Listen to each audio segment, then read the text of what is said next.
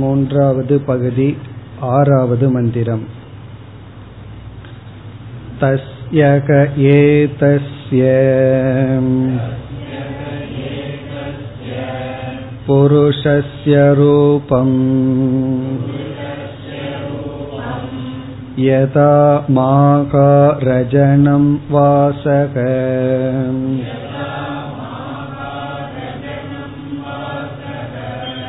யதா பாண்வாவிகம் யதா இந்திரகோபகம் யதா அக்னிரச்சிஹி யதா புண்டரீகம் ததா சக்ருத் வித்யுக்தம் சக்ருத் வித்யுக்தா இவ கவா அஸ்ய ஸ்ரீர் பவதி ய ஏவம் வேத அதாத ஆதேஷக நேதி நேதி நகி ஏதஸ்மாதிதி நேதி அன்யத் பரமஸ்தி அத நாமதேயம் சத்யஸ்ய சத்யமிதி பிராணாவை சத்யம் தேஷாமேஷ சத்யம்.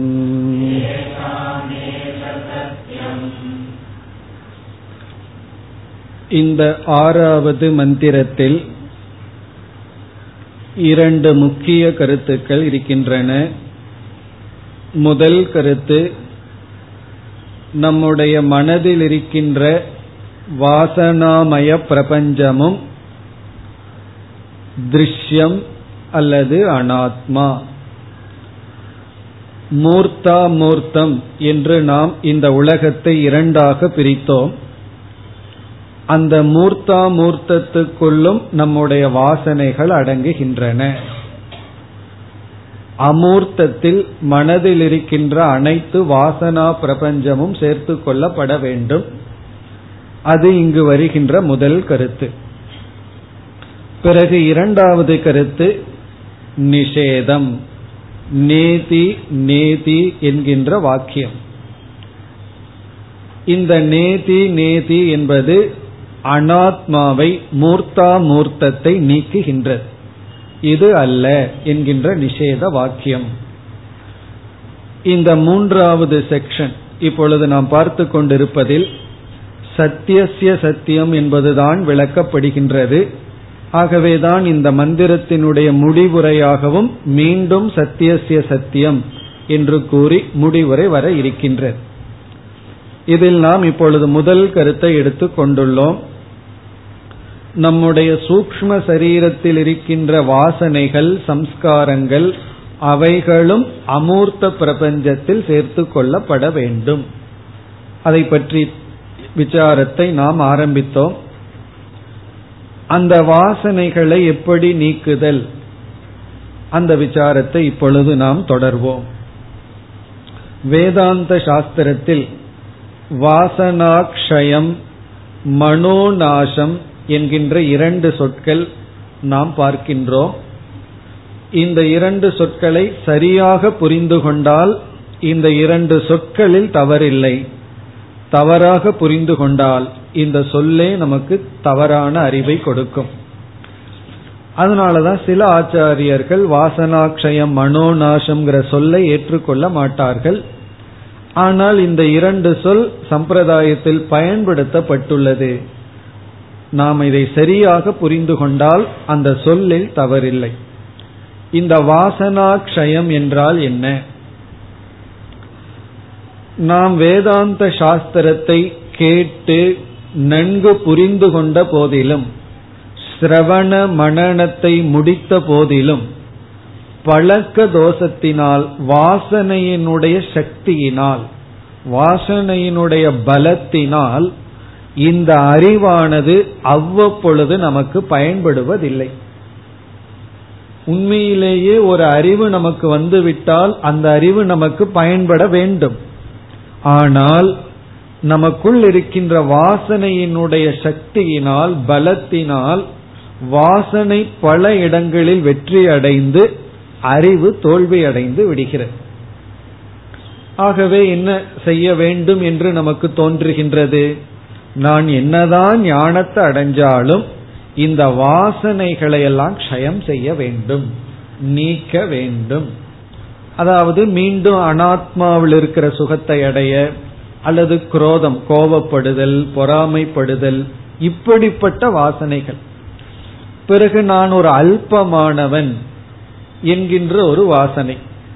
எப்பொழுதுமே நான் வந்து என்னதான் என்னிடத்தில் இருந்தாலும் ஒரு குறை, நான் நிறைவற்றவன் என்கின்ற வாசனைகள் அது அவ்வப்பொழுது வந்து விடுகின்ற. நானே அனைத்துமா இருக்கின்றேன், சர்வாத்ம பாவம், இதெல்லாம் கேட்டாலும் பிறகு சில உறவுகளை எல்லாம் விட முடிவதில்லை, அந்த பற்று நம்மை விட்டு செல்வதில்லை.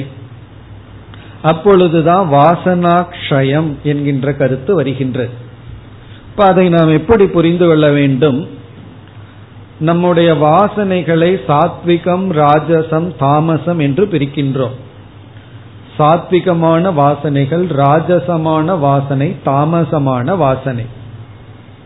அதில் தாமசமான, ராஜசமான வாசனைகளை தவத்தினால் நாம் மாற்றி அமைக்க வேண்டும். அதுக்கு வந்து அறிவு நமக்கு பயன்படாது, தவந்தான் அதற்கு பயன்படும். நமக்கு சோம்பல், மோகம் இதெல்லாம் இருக்கு. பிறகு வந்து குரோதம், இவைகளெல்லாம் அதிக அளவில் இருக்கும் பொழுது நம்ம அதை தவத்தினாலதான் தாமச ராஜசமான வாசனைகளை எல்லாம் அடக்கி வைத்து அமைதிப்படுத்தி சாத்விகமான மனதை அடைகின்றோம். அந்த சாத்விகமான மனதில் தான் ஞானம் நமக்கு ஏற்படுகின்றது. பிறகு அந்த ஞானம் இருக்கும் பொழுதும் கூட சில சமயங்களில் சில வாசனைகள் நமக்கு மனதில் ஏற்படும். இப்ப இந்த வாசனை எவ்வளவு பலமுடையதுங்கிறதுக்கு என்ன அளவுகோல்? அதான் இப்ப நம்முடைய கேள்வி. இப்ப என் மனசுல அனாத்ம விஷயத்துல ஒரு வாசனை இருக்கு. அது குரோத வாசனையா இருக்கலாம், லோப வாசனையா இருக்கலாம், அசூயா வாசனையா இருக்கலாம், எத்தனையோ வாசனைகள் இருக்கு. தர்மத்துக்கு உட்பட்ட வாசனையா இருந்தா ஒரு கஷ்டமும் இல்லை. அந்த வாசனை எவ்வளவு தூரம் பலமானதுங்கிறது நான் எப்படி கண்டுகொள்வது என்றால், எந்த வாசனைகள் மனதில் தோன்றி நாம் அதை வெளிப்படுத்தாமலேயே அறிவினாலேயே அதை நம்ம மேனேஜ் பண்ண முடியுமோ அந்த வாசனைகள் வந்து பலகீனமான வாசனைகள். இப்போ ஒரு வாசனை மனசுல தோன்றுது, ஒருவரை பார்த்து பொறாம வருது. அந்த பொறாம வந்த உடனே இந்த வாசனைய செயல்படுத்தாமலேயே, வெறும் மனதளவுல இருந்து அதை வெளிப்படுத்தாமலேயே நமக்குள்ளேயே அதை தீர்த்துட்டோம் அப்படின்னா அது பலகீனமான வாசனை. அதே போல கோபம், ஒருவருடைய செயலை பார்க்கும் பொழுது, அதர்மத்தை பார்க்கும் பொழுது குரோதம் என்ன மனசுல வந்தாச்சு, ஆனா நம்ம கோபப்படல, அவர்கிட்ட பேசல, நமக்கு கோபம் வந்திருக்குங்கிறதும் கூட அவருக்கு தெரியவில்லை, ஆனா உள்ள கோபப்பட்டிருக்கோம். ஆனா அது முகத்திலேயோ செயல்லையோ சொல்லலையோ காட்டவில்லை, நமக்குள்ளேயே அதை மேனேஜ் பண்ணிட்டோம். அப்ப அந்த வாசனைகள்லாம் மிக மிக பலகீனமான வாசனைகள். பிறகு எந்த வாசனைய நம்மால தடுக்க முடியாம வெளிப்பட்டு விடுகின்றதோ, அதாவது கர்ம வடிவை எடுத்து விடுகிறதோ, செயலுக்குள் வந்து விடுகிறதோ, அது பலமான வாசனைகள். எந்த வாசனைக்கு செயல்ல தான் அது ஒடுங்குமோ. ஒருவர் வந்து என்னிடத்துல கூறினார், ஒருவர் யாரோ ஒருத்தர் அவருக்கு ரொம்ப நெருங்கிய ஒருவர் தவறு செய்துள்ளார். இவர் வந்து என்னிடத்துல சொன்னார், அவர் என்ன ஏமாத்திட்டார், இந்த தப்பு பண்ணியிருக்கார், தப்பு பண்ணியிருக்கார். பிறகு நான் கூறினேன், மன்னித்து பாருங்களே, மன்னித்து பழகுங்களே. அவர் சொன்னார், எனக்கு தெரியுது மன்னிக்கிறது நல்லதுதான், மன்னிக்கிறதுனால என்ன பலன் வரும்னு நான் சொல்றதை விட அவர் ரொம்ப அழகா எடுத்து சொன்னார். மன்னிக்கிறதுனால என்னென்ன பிரயோஜனம் வரும்னு என்னை விட ரொம்ப அழகா எடுத்து சொன்னார். மன்னிச்சா நானும் சந்தோஷமா இருப்பேன், அவரும் சந்தோஷமா இருப்பார், அவரை சுத்தி இருக்கிறவங்களும் சந்தோஷமா இருப்பாங்க, என்னை சுத்தி இருக்கிறவங்களும் சந்தோஷமா இருப்பாங்க, எல்லாம் எனக்கு தெரியுது. ஆனால் பழி வாங்கினாத்தான் என் மனசுக்கு ஆறுதல் கிடைக்குது, என்ன செய்வது? இப்ப அவருக்கு அறிவு எல்லாம் இல்லை. அவர் சொல்ற, நான் பழி வாங்கினாத்தான் என் மனதில் ஒரு திருப்தி வரும், அது ஒன்னும் செய்ய முடியாது. நீங்க என்ன மன்னிக்கிறதுனுடைய பெருமையெல்லாம் சொல்ல விரும்புறீங்களோ அதெல்லாம் எனக்கு தெரியும். இப்ப அவர்கிட்ட என்ன பண்றது? இப்ப அவருடைய வாசனை எப்படிப்பட்டதுன்னா, அது வந்து மிக மிக பலமானது. அந்த வாசனை வந்து அவர் மனதிற்குள்ளேயே தடுத்து நிறுத்த சக்தி கிடையாது. அது மிக மிக பலமான வாசனை, அறிவு இருந்த போதிலும். இப்ப இந்த நேரத்துலதான் நம்ம நிதித்தியாசனம்ங்கிற சாதனையை செய்ய வேண்டும்னு சொல்றோம். இப்ப நிதித்தியாசனை எந்த இடத்துல வருகிறதுனா, நான் அறிவை தெளிவா அடைஞ்சிட்டேன், இருந்த போதிலும் சில வாசனைகள் என்ன மீறிட்டு வருது. அந்த வாசனைகளை அமைதிப்படுத்த, முழுமையா அந்த வாசனைகளை அழிக்கிறதுக்கு அல்ல, அது செயலுக்கு கொண்டு வராம அதனுடைய சக்தியை இழக்க வைக்க நிதித்தியாசனம்ங்கிற சாதனையை நம்ம மேற்கொள்ள வேண்டும். இப்ப நிதித்தியாசனத்தை மேற்கொள்ளும் பொழுது என்ன ஆகும்னா, இப்ப அவருக்குள்ளேயே வேற சில வாசனைகள் எல்லாம் இருக்கும், அதையெல்லாம் வென்று இருப்பார், வெளித்தோற்றத்துக்கு வராம நிறுத்தி இருப்பார். ஆனால் சில வாசனைகள், அதைத்தான் விபரீத பாவனைன்னு சொல்றோம், அது வெளியே வந்துதான் ஆகணுங்கிற அளவுக்கு உறுதியா இருக்கும் பொழுது பிறகு என்ன செய்கின்றோம்? பலருக்கு என்ன தோணும், நாம இப்ப எவ்வளவு என்னென்ன பண்ணிட்டு இருந்தோமோ அதனால ஒரு பிரயோஜனம் இல்லை, அதையெல்லாம் விட்டுட்டு வேற எதையோ பண்ணணும்னு அவர்களுக்கு தோன்றும். அது தவறு. இப்ப என்ன பண்ணிட்டு இருந்தோமோ அதையே தொடர்ந்து சில காலம் செய்ய வேண்டும். அதே சாஸ்திர சிரவணம், நிதித்தியாசனம்ங்கிறது அதே சாஸ்திரத்தை மீண்டும் மீண்டும் கேட்டல், மீண்டும் மீண்டும் சிந்தித்தல் என்று கொஞ்ச காலம் அதே சாஸ்திரத்தோடையே நம்ம தொடர்பு வச்சிட்டு இருந்தோம்னா பிறகு சிறிது சிறிதாக வாசனையினுடைய பலம் பலகீனமாக மாற்றப்படும். அதுக்கப்புறம் என்னன்னா, நமக்குள்ளதான் அந்த வாசனைகள் அப்படியே டிஸ்டர்ப் ஆயிட்டு இருக்கும், பிறகு நாளாக அதுவும் நீக்கப்பட்டு விடும்.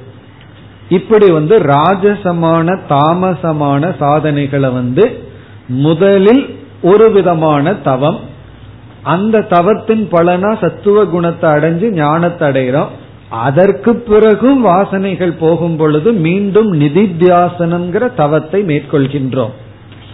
இப்ப நிதித்தியாசனமும் செய்து முடிக்கின்ற அந்த தருவாயில நமக்குள் இருக்கின்ற அதர்மமான வாசனைகள் எல்லாம் அது மேலோட்டமா வருமே தவிர அதுக்கு ஒரு சக்தியும் இல்லாமல் இருக்கும். பிறகு தர்மமான வாசனைகள் இருக்கு, அந்த அனைத்து வாசனைகளையும் ஞானம் மீண்டும் அந்த ஞானத்தினாலதான் நம்ம என்ன செய்யறோம், முழுமைய மனதிலிருந்து நீக்கவில்லை, மனதை நிஷேதம் செய்கின்றோம். அந்த இடத்துல நிஷேதம்னு ஒரு படி இருக்கு. இப்ப நிஷேதம்னா அந்த வாசனைகள் மனசுல வருது, நான் அதை கண்டுகொள்ளவில்லை, அது என்னுடைய மனம் அல்ல. இந்த உலகத்துல எத்தனையோ மனசுல எத்தனையோ வாசனை இருக்கு, அதே போல இந்த மனசுலயும் ஒரு வாசனைகள் இருக்கு. அந்த தர்மமோ அல்லது தர்மத்திற்கு சற்று கோபம், இது போன்ற சில வாசனைகளோ அது வெளி தோற்றத்திற்கு வந்து என்னையும் மற்றவங்களையும் துயருறுத்துவதில்லை, அது ஒரு வாசனையா வரும் பொழுது அதை நான் ஒரு திருஷ்யமாக பார்த்து நான் வாசனைகளை பிரகாசப்படுத்துபவன் என்று மனதையே நிஷேதம் செய்தல், அதுதான் கடைசி ஸ்டேஜ். அந்த கடைசி ஸ்டேஜில் வாசனைகள் மித்தியாவாக ஆக்கப்படுகிறது. எப்படி விஷயம் மித்தியாவோ அப்படி அந்த விஷயத்தை பற்றிய வாசனைகளும் மித்தியா. இத வந்து நான் ஆரம்பத்திலேயே பண்ண என்ன, வாசனை மித்தியா உலகம் மித்தியா, அப்ப என்ன வேணாலும் வாசனை வரலாமேன்னு சொன்னா, அப்படி சொன்னோம்னா நம்ம ஏமாற்றிக்கிறோம்னு அர்த்தம். அந்த வாசனை என்ன பண்ணும்? மித்தியாதான். கோவப்படுற வாசனை மித்தியாதான், கோபமும் மித்தியாதான், பொறாமையும் மித்தியாதான், தர்மமும் மித்தியாதான், தியாகமும் மித்தியாதான், எல்லாம் மித்தியாதான்னு சொல்லிட்டோம்னா அது வந்து என்ன ஆகும் அப்படின்னா, வாயளவுல மித்தியான்னு சொல்றோம், ஆனா நம்முடைய மனதை பாதித்து நமக்கு துயரத்தை கொடுக்கும். இப்ப மித்தியான்னு சொல்லிட்டா அதுல இருந்து துயரப்படக்கூடாதுன்னு அர்த்தம். இது மித்தியான்னு சொல்லிட்டா நான் சொல்லலாம், என் மனசுல வந்து இப்பொழுது குரோதம், கோபம்ங்கிற ஒரு வாசனை வருது, அதை நான் மித்தியான்னு சொல்றேன்னா சரி, அதுக்கப்புறம் கோபம்னு கம்ப்ளைண்ட் பண்ணக்கூடாது, கோபத்தினால நான் துயரப்படுறேன்னு சொல்லக்கூடாது, மற்றவங்களையும் துயரப்படுத்தி இருக்கும் கூடாது. ஏன்னா மற்றவங்களையும் துயரப்படுத்தாம நம்மையும் துயரப்படுத்தாம இருக்கிற ஸ்டேஜ் தான் ஜீவன் முக்தனுடைய நிலை. அப்போ வாசனாக்ஷயம் ரெண்டு விதத்துல நடைபெற வேண்டும். ஒன்று, முதலில் சில தவத்தில சில வாசனைகளை எல்லாம் நீக்கித்தான் ஆகணும், அது வந்து சித்த சுத்திக்காக செய்கின்ற நிலை. இரண்டாவது நிதித்தியாசனம்ங்கிற தவம். இதெல்லாம் சேர்ந்தே ஒரு ஸ்டேஜா சொல்லிடுறோம், ஏன்னா இதுல எல்லாம் கர்மம் இருக்கு, செயல் இருக்கு, இதெல்லாம் தவம்னு சொல்லிடுறோம். பிறகு இரண்டாவது ஞானத்தினால், அதே அறிவினாலே என்னுடைய மனசையே நேதி என்று விட்டு விடுகின்றேன், நீக்கி விடுகின்றேன். அப்படின்னு என்ன அர்த்தம்? என் மனதுல எந்த விருத்தி வந்தாலும் அந்த விருத்திக்கு எனக்கும் சம்பந்தம் இல்லை. அது சாத்விகம், ராஜசம், தாமசம், இப்படி மூணு விருத்தி வரலாம். பிரவிருத்தியா இருக்கலாம், பிரகாசமா இருக்கலாம், அல்லது நிவிருத்தியா இருக்கலாம். அப்படி இந்த மூன்று விதமான விருத்திகள் வந்தாலும் இந்த மூணு விருத்திகளுக்கும் நான் சாட்சி. இந்த மூன்று விருத்திகளும் குணம், குணம் மனதை சார்ந்தது, என்னை சார்ந்ததல்ல என்ற அறிவினால் நம்ம வந்து வாசனையை நீக்குதல், நிஷேதம் செய்தல், அதுதான் வாசனாக்ஷயம். ஆனால் இந்த க்ஷயம்ங்கிறதுக்கு டிக்ஷனரி படி ஒரு அர்த்தம் இருக்கு, முழுமையாக அழித்து விடுதல். அது வந்து நடக்கவே நடக்காது. காரணம், மனசுன்னு இருக்கிற வரைக்கும் எல்லா வாசனைகளும் அழிஞ்சிட்டா என்ன ஆகும் தெரியுமோ, ஒரு மெமரி நம்ம மனசுல இருக்காது. அப்ப ஞானிக்கு வந்து ஒண்ணுமே தெரியாது, பிளாங்க் ஆயிரும், கோமா ஸ்டேஜ் ஆயிரும், எதையுமே ஐடென்டிஃபை பண்ண முடியாது, இதுதான் இதுன்னு தெரியாம போயிரும். இப்ப மனசு செயல்படாது, அவருக்கு எல்லா லாங்குவேஜும் மறந்துடும், எல்லாமே மறந்துடும். யோசிச்சு பாருங்க, இந்த நிமிடம் இந்த நொடியில நம்ம மெமரி ஜீரோ ஆயிட்டா என்ன ஆகும்னு யோசிச்சு பாருங்க. அவ்வளவுதான், ஒண்ணுமே செய்ய முடியாது. நம்ம மெமரி எல்லாமே அழிஞ்சிடுதுன்னா வாசனாக்ஷயம்னு என்ன அர்த்தம்? எல்லா தாட்டும் அழிஞ்சு போயிடுதுன்னா நம்ம ஒரு செயலும் செய்ய முடியாது, வீட்டுக்கு திரும்பி போக மாட்டோம், முதல்ல எந்திரிக்க மாட்டோம், எந்திரிக்கணுங்கிற அறிவும் மறந்துடும், இப்படியேதான் உட்கார்ந்துருப்போம். அப்ப என்ன ஆகும்னா ஒன்றுமே நடைபெறாது. இப்ப ஜீவன் முக்தி, ஜீவன்னா உயிரோடு சாதாரணமா வாழ்ந்துட்டு இருக்கும் பொழுதே ஒருத்த முக்தி அடைறான்னா அவன் மனசுல வாசனைகள் இருந்தாகணும், ஆனால் அந்த வாசனைகள் அவனை பாதிக்க கூடாது. அப்படின்னு என்ன, அவன் அந்த வாசனைகளை நிஷேதம் செய்திருக்க வேண்டும். அதுதான் இங்கு சொல்ல பிடிக்கிறது. அந்த வாசனைகளும் சூக்ஷ்ம சரீரத்தை சார்ந்தது, அமூர்த்த பிரபஞ்சத்தை சார்ந்தது. இப்படி வாசனாக்ஷயம்ங்கிறத எப்படி புரிந்து கொள்ள வேண்டும்? ஆரம்ப காலத்துல தவத்தினால சில வாசனைகளை நீக்கி ஆகணும், திருடலாங்கிற வாசனை, இப்படிப்பட்ட வாசனை எல்லாம் இருந்ததுன்னா நீக்கி ஆகணும். அடுத்தது நிதித்தியாசனம்ங்கிற தவத்துல மீண்டும் சில வாசனைகளை பலகீனப்படுத்தி ஆகிறோம். அப்ப சில வாசனைகள் இல்லாம போகும், சில வாசனைகள் பலகீனத்தடையும். அதற்கு பிறகு ஞான கடைசி நிலையில நிஷேதம்ங்கிற இடத்துல எல்லா வாசனைகளும் நீக்கப்படுகின்ற. இப்ப வடநாட்டில் இருக்கிற ஒரு சன்னியாசி வந்து சப்பாத்தி பார்க்கும்போது, அல்லது இட்லி சப்பாத்தி முன்னாடி இருந்தா சப்பாத்தி சாப்பிடலாங்கிற வாசனை வரும். அதே இது நம்ம தமிழ்நாட்டில் இருக்கிற சாதுக்கு இட்லி எடுக்கலாங்கிற வாசனை வரும். ஆனால் ஏதோ ஒரு பிராரப்த வசத்துல அவருக்கு இங்க இருக்கிறவருக்கு சப்பாத்தி கிடைச்சு அங்க இருக்கிறவருக்கு இட்லி கிடைச்சதுன்னு வச்சுக்குவோமே, அவருக்கு மனதுல ஒரு விருப்பம் ஏற்பட்டது, ஆனா அதுக்கு விருப்பத்துக்கு மாறா நடந்தால் அந்த வாசனை அவர் மிக்தியாங்கிறதுனால மனதுல வந்து சம்சாரம், துயரம்ங்கிறது வராது. அப்படி விருப்பு, செயல், இப்படிப்பட்ட வாசனைகள் இருந்த போதிலும், ஆனா அதெல்லாம் அதர்மமா இருக்காது, தார்மீகமான வாசனைகள் இருந்த போதிலும் அதுவும் நீக்கப்படுகின்றது. ஜீவன நிமித்தமான இச்சையும் கூட நிஷேதம் செய்யப்படுகிறது, நீக்கப்படுவதில்லை. இந்த ஜீவன நிமித்தமான ஆசை எல்லாத்துக்கும் இருக்கு. ஞானிக்கும் கூட உயிர் வாழணும்னு தான் விருப்பம் இருக்குமே தவிர தற்கொலை பண்ணிக்கலாங்கிற எண்ணம் வரக்கூடாது, வராது. அப்போ உயிர் வாழலாங்கிறது விருப்பம் இருக்கே, உயிருக்காக தன்னை காப்பாற்றிக் கொள்றாருன்னு அந்த வாசனை இருக்கிறது. ஆனால் அது நீக்கப்பட்டுள்ளது, நிஷேதம் செய்யப்பட்டுள்ளது. இப்ப இவ்விதத்தில் நம்ம மனசில் இருக்கின்ற அனைத்து வாசனைகளும் முதலில் சிலவற்று நீக்கப்பட்டு சிலது பலகீனப்படுத்தப்பட்டு பிறகு நீக்கப்படுகிறது. ஆனால் சென்ற வகுப்புல பார்த்தோம், நம்முடைய சம்சாரமே நம்முடைய வாசனாமய பிரபஞ்சத்திலிருந்து தான் வருகிறது. இந்த உலகம் வாசனையாக மனசுக்குள்ள மாறி எண்ணமாக மாறி அந்த எண்ணத்தை நாம் அனுபவித்துக் கொண்டிருக்கின்றோம். அந்த பிடியிலிருந்து விடுதலை. பித்யதே ஹிருதய கிரந்திஹி, அங்க மோட்சத்துக்கு பலன் முண்டகோபனிஷத்துல சொல்லும் பொழுது ஹிருதயத்தில் இருக்கிற கிரந்தி முடிச்சு அவிழ்க்கப்படுகிறது. உலகத்திலே அல்ல, நம்மளுடைய ஹிருதயத்தில். இந்த உலகத்தை நம்ம ஹிருதயத்திற்குள்ள வாங்கி நாமளே முடிச்சு போட்டுட்டு இருக்கோம், அது நீக்கப்படுகின்றது.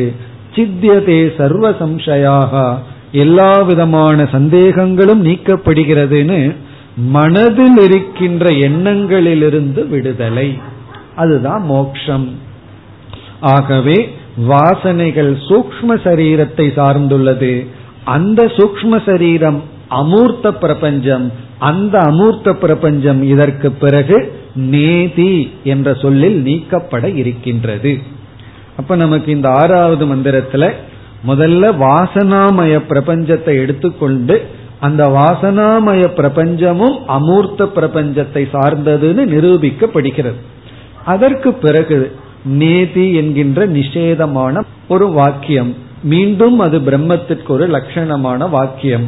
இப்ப அந்த இரண்டாவது பகுதியை பிறகு பார்ப்போம். இப்பொழுது நாம் முதல் பகுதிக்கு வருகின்றோம். இப்ப இந்த மந்திரத்தினுடைய ஃபர்ஸ்ட் பார்ட், வாசனாமய பிரபஞ்சமும் சூக்ஷ்ம சரீரத்தை சார்ந்தது. சூக்ஷ்ம சரீரம் அமூர்த்த பிரபஞ்சத்தை சார்ந்தது. அமூர்த்த பிரபஞ்சம்ங்கிறது அனாத்மா திருஷ்யம், அது இனிமேல் நீக்கப்படும். அந்த வாசனாமயத்தை எப்படி நீக்கணும்ங்கிறதையும் நம்ம சுருக்கமாக பார்த்தோம். இப்ப இனி நம்ம மந்திரத்திற்குள் செல்ல வேண்டும். ஆறாவது மந்திரம் முதல் பகுதி. தஸ்யக ஏதஸ்ய புருஷஸ்ய ரூபம். இங்கு புருஷஸ்ய என்கின்ற சொல்லுக்கு சூக்ஷ்ம சரீரத்தினுடைய, வாசனாமயஸ்ய, இங்க புருஷகங்கிற சொல் சூக்ஷ்ம சரீரத்தை குறிக்கின்றது.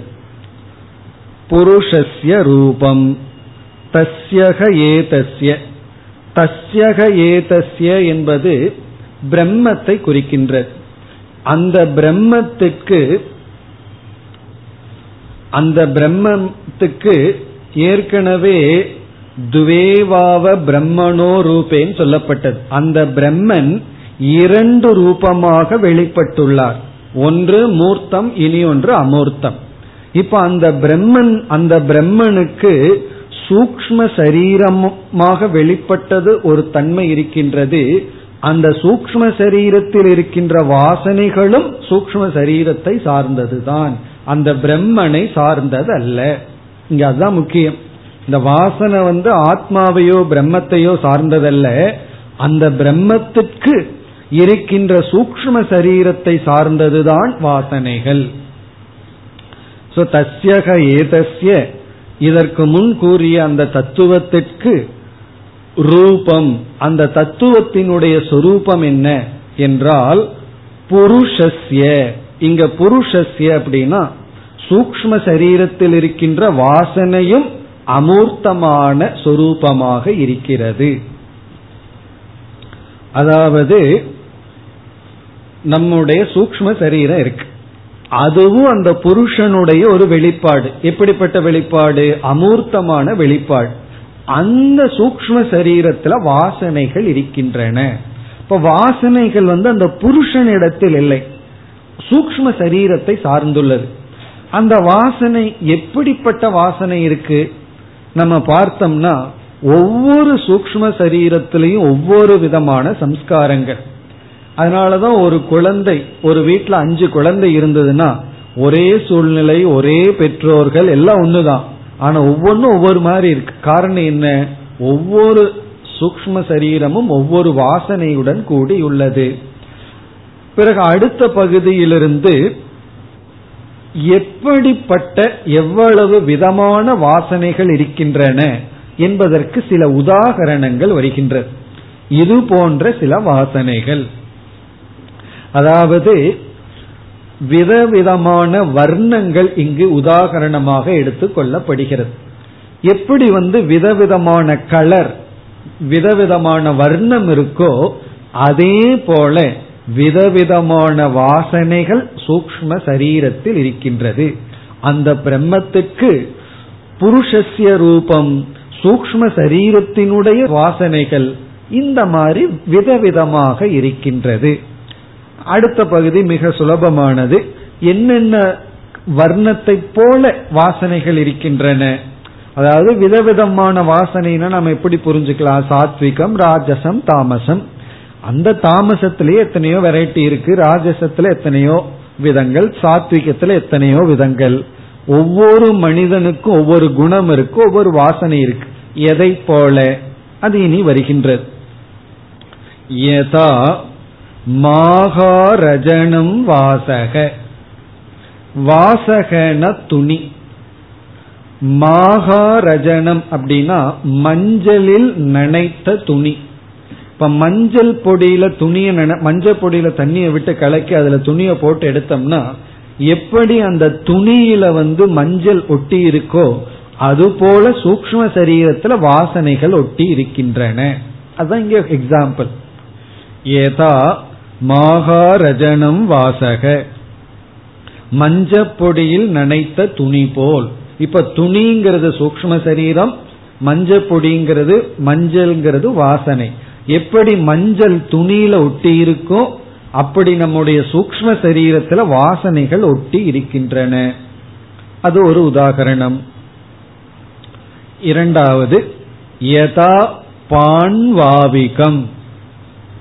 பான்வாவிகம் அப்படின்னு சொன்னா கம்பளி ஆடையில் உள்ள வண்ணம் போல, கம்பளி ஆடையில் உள்ள வர்ணம் போல. அவிகி அப்படின்னா செம்மறி ஆடுன்னு அர்த்தம். அவிகி, அவிகினா செம்மறி ஆடு. பாண்டு அப்படின்னா மஞ்சள் கலந்த வெண்மை, ஐவரி ஏதாவது சொல்றாங்கல்ல, மஞ்சள் கலந்த வெண்மை, அது வந்து பாண்டு. ஆவிகம்னா உலன் கிளாத், ஆவிகம். இப்ப பாண்டுவாவிகம் அப்படின்னு சொன்னா ஒரு விதமான மஞ்சள் நிறத்துடன், வெண்மையும் மஞ்சளும் கலந்த கம்பளியில் இருக்கின்ற வர்ணத்தை போல. இதெல்லாம் எக்ஸாம்பிள், அவ்வளவுதான். அது போல நம்முடைய சூக்ஷ்ம சரீரத்துல வாசனைகள் ஒட்டி கொண்டிருக்கின்றன. அடுத்தது, யதா இந்திர கோபக. இந்திர கோபக அப்படிங்கிறது ஒரு விதமான சிறிய பூச்சிக்கு பெயர், சிறிய இன்செக்ட், பூச்சி. அது வந்து மிக மிக சிவப்பு கலரில் இருக்கும். ரெட்டுனா அவ்வளவு திக்கு ரெட், பிளட் கலர்னு சொல்லலாம், ரத்தத்தை போல. அல்லது அதை விட மிக மிக சிவப்பு வர்ணத்தில் உள்ள பூச்சி, அதை போல. யதா இந்திர கோபக, இந்திர கோபங்கிற பூச்சியிடம் இருக்கின்ற வர்ணத்தை போல வாசனைகள் எல்லாம் நம்முடைய மனதில் ஒட்டி கொண்டு இருக்கின்றன. யதா அக்னி அர்ச்சிகி, அக்னியினுடைய ஜுவாலை போல. அக்னியினுடைய ஜுவாலை வந்து ப்ளூ கலர்ல இருக்கும், பிறகு வந்து கொஞ்சம் ஒயிட் மாதிரி தெரியும், ரெட் கலர்ல இருக்கும். அப்படி அக்னியிடம் இருக்கின்ற அர்ச்சி ஜுவாலை எப்படி கலரா இருக்கோ, அது போல வர்ணங்கள் நம்முடைய சூக்ஷ்ம சரீரத்தில் ஒட்டி கொண்டிருக்கின்றன. அடுத்தது, யதா புண்டரீகம். புண்டரீகம்னா தாமரை. தாமரையில் வர்ணம் எப்படி ஒட்டி கொண்டிருக்கின்றதோ அதுபோல நம்முடைய மனதில் விதவிதமான வாசனைகள் ஒட்டி கொண்டிருக்கின்றன. பிறகு ததா சகிருத் வித்யுத்தம். இனி நம்ம தைத்திரியோபனிஷத்துல பார்த்தது போல வியஷ்டி சூக்ம சரீரத்துல வியஷ்டி வாசனைகள், ஹிரண்ய கர்ப்பனிடம் போனா எப்படி இருக்கும்னா சமஷ்டி வாசனைகள், எல்லா வாசனைகளும் ஹிரண்ய கர்ப்பனுடைய மனதில் இருக்கும். இப்ப இந்த இடத்துல வியஷ்டி சமஷ்டி ஐக்கியப்படுத்தப்படுகின்ற இப்ப சகிருத் வித்யுத்தம்னா எப்படி மின்னலானது ஒரு க்ஷணத்தில் அனைத்தையும் விளக்குகின்றதோ அதே போல ஹிரண்ய கர்ப்பனிடம் இருக்கின்ற வாசனைகள் அனைத்தையும் விளக்குகின்றது. அனைத்து வாசனைகளும் ஹிரண்ய கர்ப்பனிடம் இருக்கின்றது. ததா சகிருத் வாசனையை நம்ம நீக்கும் பொழுது நாம் சமஷ்டி வாசனையையும் சேர்ந்து நீக்குகின்றோம். சகிருத் வித்யுத்தம், சகிருத் வித்யுத்தம்னா அட்வன்ஸ் ஒரு க்ஷணத்துல மின்னல் தோன்றி மறைவது போல் ஹிரண்ய கர்ப்பனிடம் அனைத்து வாசனைகளும் இருக்கின்றது. இதுல எல்லாம் உதாகரணம் தான். புருஷஸ்ய ரூபம்னா புருஷனிடம் சூக்ம சரீரத்தில் இருக்கின்ற வாசனைகள். இந்த சூக்ம சரீரமே யாரிடமிருந்து வெளிப்பட்டதுன்னா தஸ்யக ஏதஸ்ய அந்த பிரம்மனிடம், அந்த பிரம்மனிடமிருந்து வெளிப்பட்ட சூக்ம சரீரத்தில் இருக்கின்ற வாசனைகள் இதுபோல இருக்கின்றன. பிறகு சமஷ்டி சூக்ம சரீரத்திலும் வாசனைகள் இருக்கின்றன என்று அனைத்து வாசனைகளையும் நம்ம சூக்ம சரீரத்துல வெஷ்டி சமஷ்டியில போட வேண்டும். பிறகு நம்மால் அப்படி போட முடிஞ்சு அடுத்த வாக்கியத்துல நேதின்னு சொல்லி வாசனைகளை எல்லாம் நீக்க முடிஞ்சா நம்ம உத்தம அதிகாரிகள், நம்ம வேதாந்தத்துக்கு தயார். ஒரு கால் முடியவில்லை என்றால், வாசனையை நீக்க முடியவில்லை என்றால் உடனே உபனிஷத்து என்ன பண்ணும்? உபாசனையை நமக்கு சொல்லும். அந்த உபாசனையை செய்தால் நமக்கு வந்து சித்த சுத்தி ஏற்பட்டு நம்மளால நிதித்தியாசனம் செய்ய முடியும், வாசனைகளை நீக்க முடியும். சில பேர் வந்து லாஸ்ட்ல வந்து ஃபெயில் ஆவார்கள், எல்லாத்துலயும் பாஸ் பண்ணிட்டு போய் லாஸ்ட்ல ஃபெயில் ஆகிறது போல, இந்த பாம்பு விளையாட்டுல கடைசியில போய் பின்னாடி வர்றது போல நிதித்தியாசனம் வரைக்கும் வருவார்கள் ஓரளவுக்கு, பிறகு கடைசியில விட்டு விட்டு மீண்டும் சென்று விடுவார்கள். அப்படி யாராவது செல்ல விரும்பினால் அவர்களுக்கு இங்கு பலன் சொல்லப்படுகிறது. இங்கு ஒருவன் உபாசனை செய்து ஞானத்துக்கு வரவில்லை என்றால் இவன் இவ்வளவு தூரம் பயணம் செய்த காரணத்தினால் இவனுக்கு எல்லா செல்வங்களும் வந்து வாய்க்கின்றன. அப்படி ஒருவனுக்கு ரொம்ப புகழ் ரொம்ப செல்வம் எல்லாம் வந்ததுன்னு சொன்னா நம்ம நினைச்சிட்டு இருக்கோம் நம்ம முன்னேறிட்டு இருக்கோம்னு. உபனிஷத் சொல்லுது உனக்கு லாஸ் அப்படின்னு சொல்லுது. நீ பிரம்மத்துக்கிட்ட போகாம செல்வத்துல நீ வந்து வீழ்ந்து விட்டாய் அப்படின்னு உபனிஷத் சொல்கின்றது. அந்த செல்வமும் எப்படி வருமா? அடுத்த பகுதி சகிருத் வித்யுக்தா இவக அஸ்ய ஸ்ரீர் பவதி. அஸ்ய உபாசகஸ்ய இந்த உபாசகனுக்கு ஸ்ரீஹி பவதி. ஸ்ரீ அப்படின்னா செல்வம், எல்லா விதமான செல்வமும் கிடைத்துவிடும். அது எப்படின்னா சகிருத் வித்யுக்தா இவ.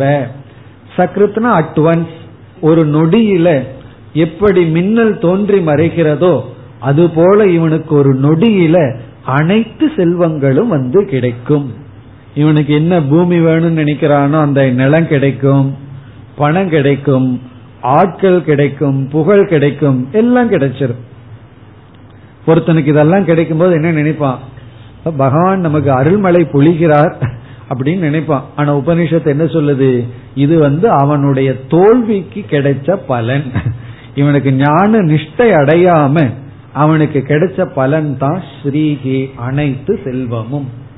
எனக்கு செல்வம் வேண்டாம், வாசனைகளை எல்லாம் நான் நிஷேதம் பண்ணணும்னா நிதித்தியாசனத்தை மேற்கொண்டு அந்த உபாசனைய நிஷ்காமமா செய்து சரணாகதி போன்ற எல்லா சாதனைகளையும் பின்பற்றி நம்ம மனதை தெளிவுபடுத்தி நின்றோம் அப்படின்னா கடைசி ஸ்டேஜ் இந்த நிதித்தியாசனத்திலேயே லாஸ்ட் ஸ்டேஜ் இருக்கே நிதித்தியாசனத்துல ஆரம்ப காலத்துல நிதித்தியாசனம் பண்றோம், கடைசி காலத்திலயும் நிதித்தியாசனம் பண்றோம். ஆனா அந்த கடைசி ஸ்டேஜில் நிற்கும் பொழுது பிறகு இனிமேல் வர்ற உபதேசம் நமக்கு புரியும். உபனிஷத்தை உபனிஷத்து நம்ம பார்த்து நேதி நேதிங்குது. நம்ம என்ன பண்ணுவோம் தெரியுமா, உபனிஷத்தை பார்த்து நேதி நேதின்றோம். நீயும் வேண்டாம் நீயும் வேண்டான்னு சொல்லாம அந்த நேதியை நம்ம எடுத்து இந்த வாசனாமய பிரபஞ்சத்துடன் நம்ம நேதி என்று நீக்க முடியும். இனி அடுத்தது வந்து ய ஏவம் வேத, ய ஏவம் வேதன யார் இவ்விதம் உபாசனை செய்கிறார்களோ அவர்களுக்கு ஸ்ரீ அனைத்து செல்வமும் கிடைக்கிறது. யாரால இந்த அனைத்து செல்வம் புகழ் இவைகளையெல்லாம் தியாகம் பண்ண முடியுமோ அவர்களுக்கு அடுத்த பகுதி அதாத ஆதேசக. நெக்ஸ்ட் பகுதி அதாத ஆதேசகங்கிறதிலிருந்து இந்த மந்திரத்தினுடைய இரண்டாவது பகுதி நேதி நேதிங்கிற வாக்கியம். அதாத ஆதேசக அதை நம்ம பிறகு பார்ப்போம். அதாத ஆதேசகங்கிறது அடுத்த விசாரம்.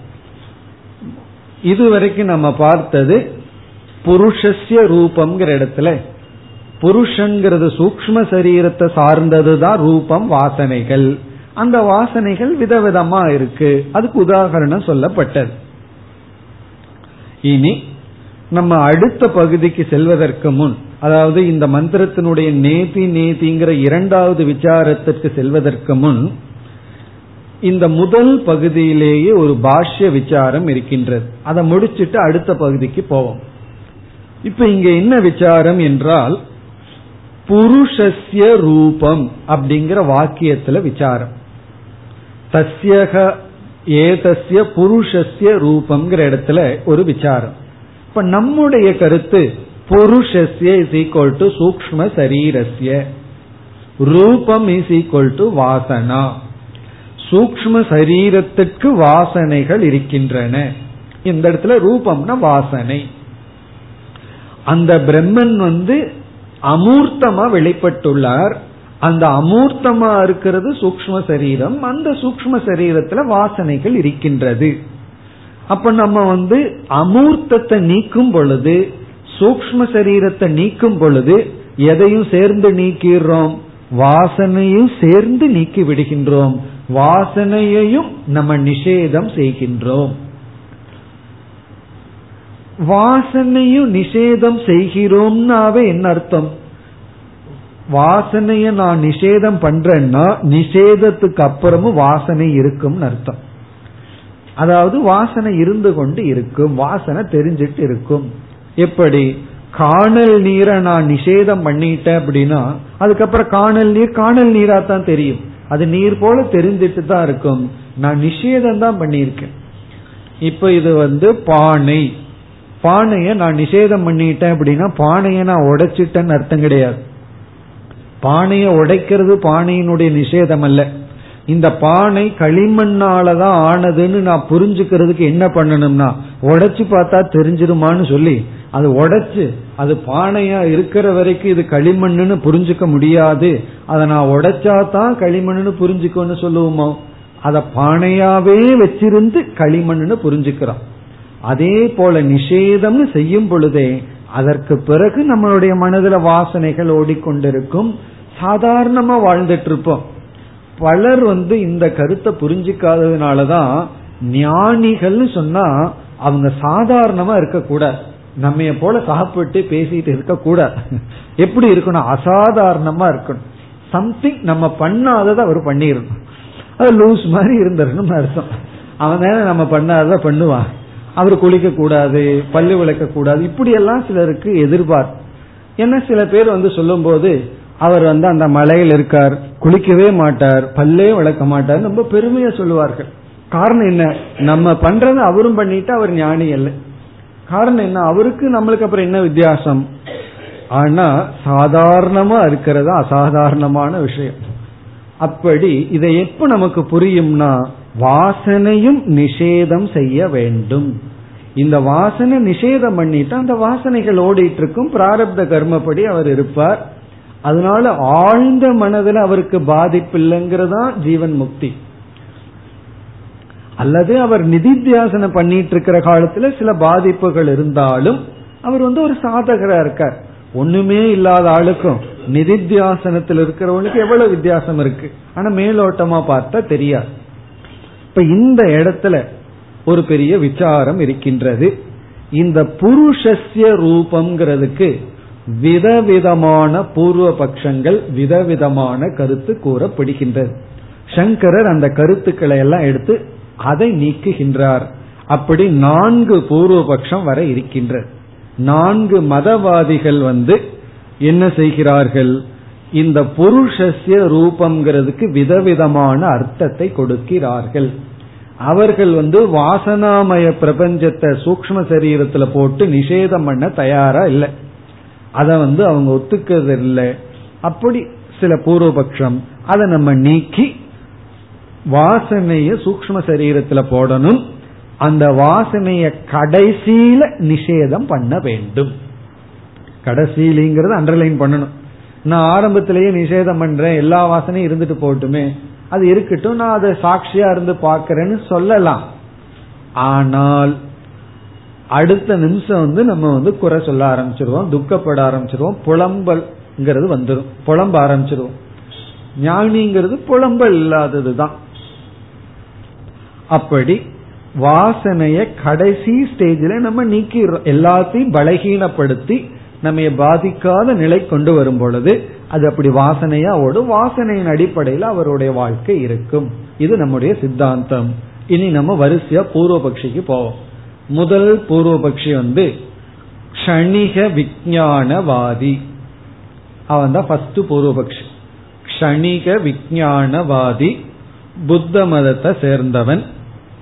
இப்ப அவன் என்ன சொல்றான் இந்த இடத்துக்கு, அதை இப்பொழுது பார்ப்போம்.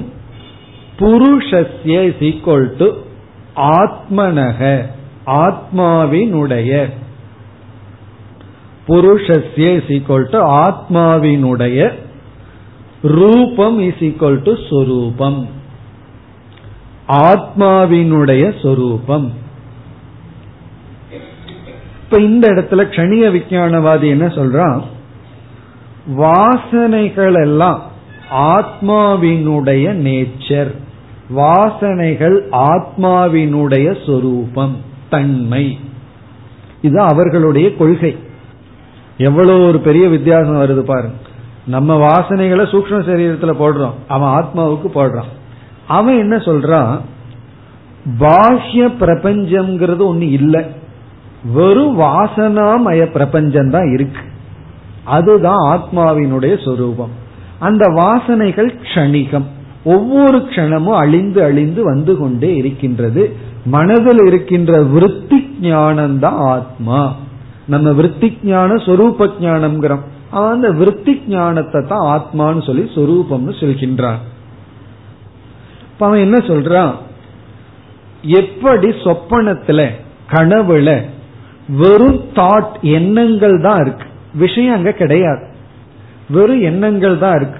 நான் வந்து கனவுல எதை பார்த்தாலும் அந்த பொருள்கள் உண்மையிலேயே வெளியே கிடையாது, ஆனா வெளியே இருக்கிற மாதிரி தெரியுது, ஆனா உண்மையிலேயே எல்லாமே எண்ணங்கள் ரூபம். அதே போல ஜாகிரத அவஸ்தையிலையும் நம்ம மனதுலதான் விஷயங்கள் இருக்கு, வெளி விஷயங்கள் கிடையவே கிடையாது, விஷயம் வெளியே கிடையாது, மனசுலதான் எண்ணங்கள் இருந்து கொண்டு இருக்கின்றது. அது ஆத்மாவினுடைய சொரூபம்.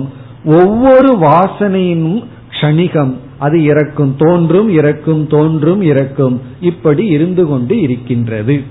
இது அவர்களுடைய கொள்கை.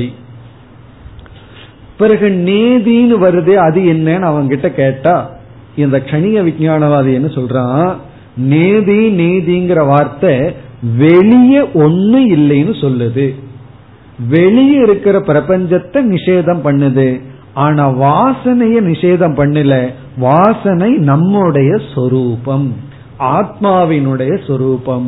இப்ப நேதிங்கிற வாக்கியம் பாஹ்ய பிரபஞ்சத்தை தான் நீக்குகிறது. எப்படின்னா கனவுல நம்ம சொல்லலாம், கனவுல நீ பாக்கிறதெல்லாம் கிடையாது, அது ரைட்டு தான், கனவுல பாக்கிற பொருள் கிடையாதுன்னு சொன்னோம்னா பிறகு என்ன இருக்கு, வெறும் என்ன ரூபந்தான் அங்க இருக்கு, அது அப்படியே எக்ஸ்டெண்ட் பண்றான். அவனுக்கு எக்ஸாம்பிள், ரொம்ப பெஸ்ட் எக்ஸாம்பிள் கிடைச்சிருக்கு. கனவுல பார்க்கிற பொருள் இல்லைன்னு சொல்றோம், அதே போல ஜாகிரத் பிரபஞ்சத்துல நீ பாக்கிற பொருள் இல்லை. எப்படி கனவுல வெறும் வாசனை மட்டும் இருக்கும், அதே போல இப்போ வாசனை மட்டும் இருக்கு. இந்த வாசனை க்ஷணிகம், ஒவ்வொரு க்ஷணமும் இறந்து இறந்து வருகிறது, தோன்றி மறைகிறது. இதுதான் ஆத்மாவினுடைய சொரூபம். இதெல்லாம் விருத்தி ஞானத்துக்கு நம்ம சொல்றோம், அத வந்து அவன் சொரூப ஞானத்திற்கு சொல்கின்றான்.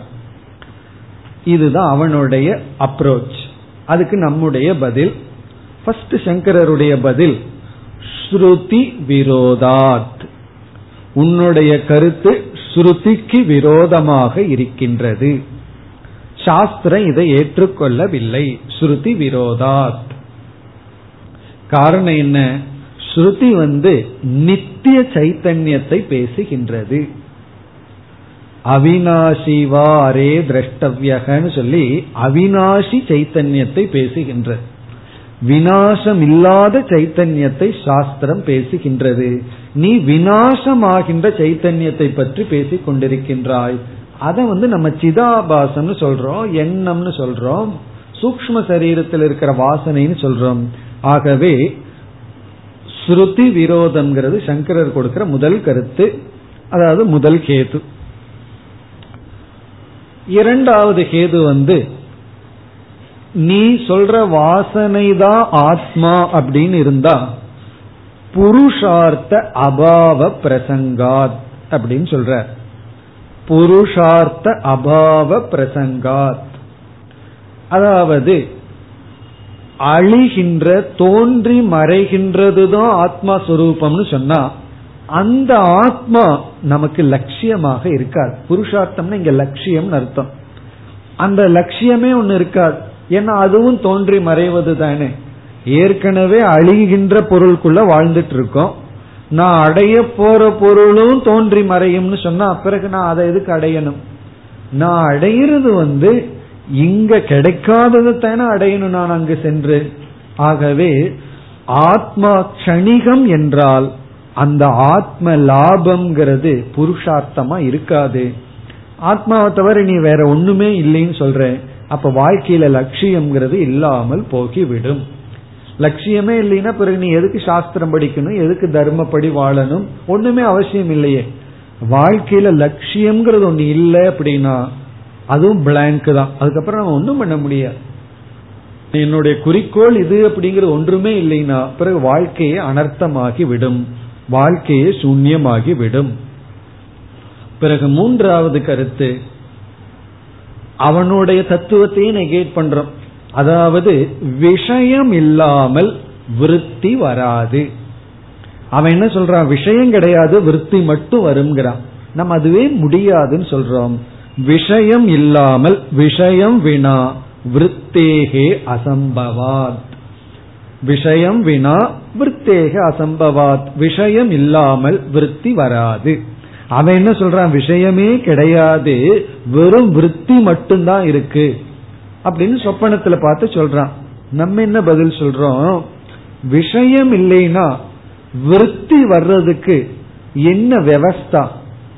இப்ப வந்து நான் புஸ்தகத்தை பாக்கிறேன், புஸ்தகத்தை பற்றி என்ன வருது? புஸ்தகத்தை பாக்கிறதுனாலதான் நான் வந்து டேபிளை பார்த்தா டேபிளை பத்தி எண்ணம். இப்ப வந்து ஒரு விவஸ்தையும் இல்லாம என் மனதுல என்ன வர்றதா இருந்தா திடீர்னு யானையை பத்தி நினைக்கலாம், குதிரையை பத்தி என்ன வரலாம், பூனையை பத்தி வரலாம், ஏன்னா விவஸ்தையே இல்லையே. அப்படி ஒவ்வொரு எண்ணத்துக்கும் விஷயம் இருக்க வேண்டும். அப்படி இல்லைன்னா மீண்டும் அவ்வஸ்தா பிரசங்காத், விவகார லோபம். விவகார லோபம்னா ஒண்ணுமே நம்ம எக்ஸ்பிளைன் பண்ண முடியாது, எந்த விவகாரமுமே சரியா நடக்காது. அப்ப வந்து விஷயம் இல்லாம விருத்தி வராது. நம்மளுடைய பதில் என்ன தெரியுமோ? விஷயமும் விருத்தியும் ஒரே ஒரு சத்தா. விஷயத்துக்கு எவ்வளவு ரியாலிட்டி இருக்கோ அதே ரியாலிட்டி விருத்திக்கு இருக்கு. அவன் என்ன சொல்றான்? விஷயம் போய் விருத்தி தான் சத்தியம்ங்கிறான்.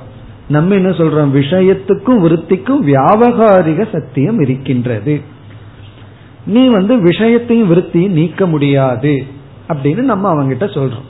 அவன் வந்து வேற சத்தா சொல்றான், விஷயமே கிடையாது, அது ஜீரோங்கிறான், விருத்தி மட்டும் இருக்குங்கிறான். நம்ம அப்படி இல்லை, நீ விருத்தி அக்செப்ட் பண்ணிட்டா விஷயத்தையும் அக்செப்ட் பண்ணிக்கணும். நீ விஷயம் இல்லைன்னு சொன்னா விருத்தி இல்லைன்னு சொல்லிட்டு போன்னு நம்ம சொல்றோம், அதை அவன் ஏற்றுக்கொள்வதில்லை. இப்படி மூணு காரணம் கொடுத்து நம்ம அதை நீக்குகின்றோம். இனி இரண்டாவது பூர்வபக்ஷம் தார்க்கிக மதம், தர்க்கவாதி வந்து இதற்கு விளக்கம் சொல்கின்றார்கள்.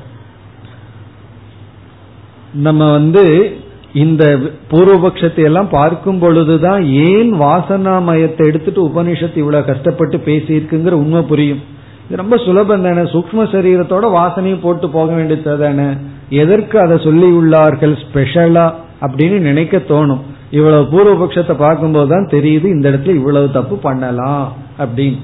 இந்த தார்க்கிகவாதி அவன் என்ன சொல்றான், புருஷஸ்யங்கிறதுக்கு ஆத்மனக ஆத்மாவின் உடையன்னு பொருள் எடுத்துக்கிறான். நம்ம சூக்ம சரீரம்னு எடுத்திருக்கோம், இவன் வந்து ஆத்மாவினுடைய. ரூபம்ங்கிறதுக்கு குணம் அப்படின்னு பொருள் எடுத்துக் கொள்கின்றான், குணக. அப்போ புருஷஸ்ய ரூபம் இஸ் ஈக்வல் டு ஆத்மாவினுடைய குணம் வாசனைகள். மனதில் இருக்கிற வாசனைகள் எல்லாம் ஆத்மாவினுடைய குணம், ஆத்மாவினுடைய குணம். எப்படி வந்து ஒவ்வொரு பொருளுக்கும் ஒவ்வொரு குவாலிட்டி இருக்கு. இப்போ ஒரு மலர் இருந்ததுன்னா அதற்கு மென்மை அப்படிங்கிற குணம் இருக்கு, பாறாங்கல் இருந்ததுன்னா கடினம் அப்படிங்கிற குணம் இருக்கு, நீர்னா திரவம் ஓடுதல்ங்கிற குணம் இருக்கு. அப்படி ஒவ்வொன்றுக்கும் ஒவ்வொரு குணம் இருக்கு. அதே போல ஆத்மாங்கிற திரவியத்துக்கு அவன் பல குணங்களை சொல்கின்றான். அதுல ஒரு குணம் சம்ஸ்காரம் அப்படிங்கிறது ஒரு குணம். எட்டு விதமான குணத்தை தார்க்கிகர்கள் சொல்லுவார்கள், எட்டு விசேஷ குணம். சைத்தன்யம்ங்கிறதே அவர்கள் ஒரு குணம்னு சொல்வார்கள், அது சாமானிய குணம் என்றெல்லாம் சொல்வார்கள். அதுல வந்து இச்சா துவேஷம் விருப்பு வெறுப்பு இதெல்லாம் ஆத்மாவிடம் இருக்கின்ற குணம். இப்ப நம்ம வந்து அந்த விசாரத்துக்கெல்லாம் போக வேண்டாம். ஆத்மாவிடம் சம்ஸ்காரம்ங்கிற குணம் இருக்கின்றது. சம்ஸ்காரம்னா வாசனைகள், அது ஆத்மாவிடம் இருக்கின்ற குணம். இது அவர்களுடைய கொள்கை. இதற்கு பதில் முன் சொன்ன பதிலையே சங்கரர் எடுத்துக்கிறார். ஃபர்ஸ்ட் ஸ்ருதி விரோதம். ஸ்ருதி என்ன சொல்லுது, ஆத்மா நிர்குணம். ஆத்மாவை நிர்குணம்னு உபனிஷத் சொல்லும் பொழுது நீ எப்படி குணம்னு சொல்ல முடியும்? இரண்டாவது, அவர்களுக்கு அவர்களுடைய லாங்குவேஜில் தான் பதில் சொல்லணும். குணம்னு ஒன்னு இருந்தா அந்த குணத்தை அழித்தால் குணத்தை சார்ந்ததும் அழிந்து விடும். குணநாசே குணி நாசக. குணத்தை அழித்தால் குணத்தை சார்ந்திருக்கிறதும் அழிந்து விடும். ஒரு மலரினுடைய மென்மை தன்மையை அழித்து விட்டால் அந்த மலர் எப்படி இருக்கும்னா அதுவும் அழிஞ்சிடும். பாறாங்கல்ல வந்து அப்படியே மென்மையாக்கிட்டோம்னு வச்சுக்குவோமே, அப்படியே தேய்ச்சி தேய்ச்சி இந்த போர் போட்டோம்னா அது அப்படியே இதா மாறிடும், பவுடரா மாறிடும். மாத்திட்டோம்னு வச்சுக்குவோமே, உடனே அந்த பாறாங்கல்ல அது இல்லை, அது அழிந்து விடுகின்றது, அது மண்ணா மாறி விடுகின்றது. அப்படி ஒரு குணத்தை அழித்தால் குணியும் அழிந்து விடும். உன்னுடைய ஆத்மா வாசனா ரூபம்னா அந்த வாசனைக்கு கேடு வரும் பொழுது ஆத்மாவுக்கு கேடு வரும். நல்ல வாசனையா இருந்தா நல்ல ஆத்மா ஆயிரும், தீய வாசனையா இருந்தா தீய ஆத்மா ஆகிவிடும். குணத்தினுடைய தன்மை குணியை பாதிக்கும். ஆகவே அப்படி பாதிக்கப்பட்ட ஆத்மா நம்முடைய லட்சியம் சொரூபம் அல்ல. இப்படியெல்லாம் அதே பதில் தான். பிறகு மூன்றாவது பூர்வபக்ஷி சாங்கிய மதம், சாங்கியவாதி. பெரிய பெரிய பூர்வபக்ஷிகள்லாம் வருகிறார்கள். இவர்கள் தான் நமக்கு முன்னாடி இருக்கின்ற பகைவர்கள் பூர்வபக்ஷிகள். எல்லோருமே இந்த இடத்துக்கு வந்து விடுகிறார்கள். சாங்கியவாதி அவன் என்ன சொல்றான், புருஷஸ்ய அப்படிங்கிறதுக்கு ஆத்மான்னு சொல்றான். புருஷஸ்ய, புருஷங்கிறது ஆத்மா தான். பிறகு என்ன சொல்றான், ரூபம்ங்கிறது வாசனை, ஆனா அது ஆத்மாவை சார்ந்ததல்ல மனசத்தான் சார்ந்ததுன்னு சொல்றான். கேக்கிறதுக்கு நல்லா இருக்கு, பரவாயில்லையே சரியா சொல்றையே அப்படின்னு. அவன் வாசனைகள் எல்லாம் மனசத்தான் சார்ந்தது, ஆத்மாவை சார்ந்தது அல்ல.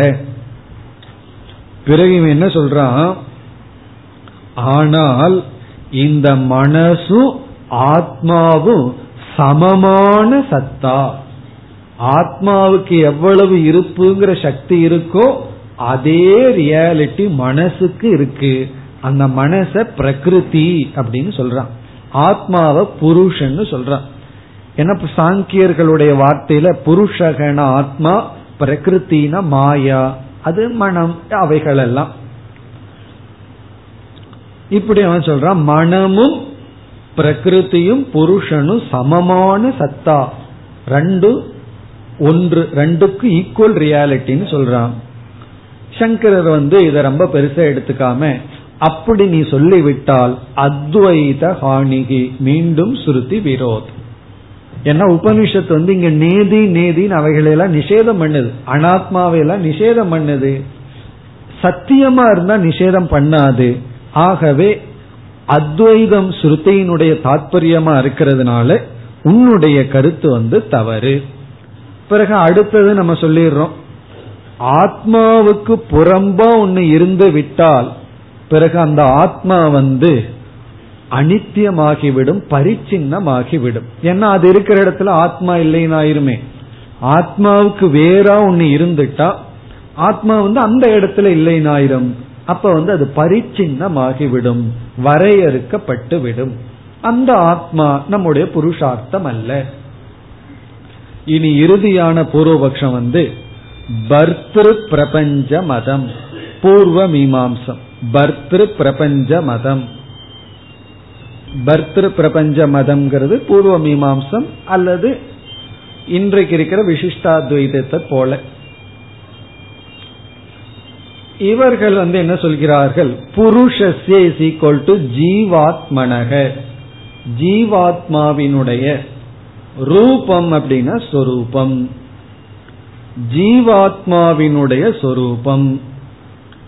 இவங்களும் சாங்கியனை போல சொல்றான், ஜீவாத்மா சம்சாரி, பரமாத்மா அசம்சாரி. ஜீவாத்மா வேறு, பரமாத்மா வேறு அப்படின்னு இவர்கள் சொல்கிறார்கள். இதற்கு சங்கரர் மிக எளிமையான பதிலை கொடுத்து நீக்கி விடுகிறார். இப்ப இத்துடன் இந்த விசாரம் முடிவடைகிறது. நாம் அடுத்த வகுப்பில் என்ன பதில் என்பதை பார்ப்போம். ஓம் பூர்ணமத பூர்ணமிதம் பூர்ணாத் பூர்ணமுதச்யதே பூர்ணஸ்ய பூர்ணமாதாய பூர்ணமேவாவசிஷ்யதே. ஓம் சாந்தி சாந்தி சாந்தி.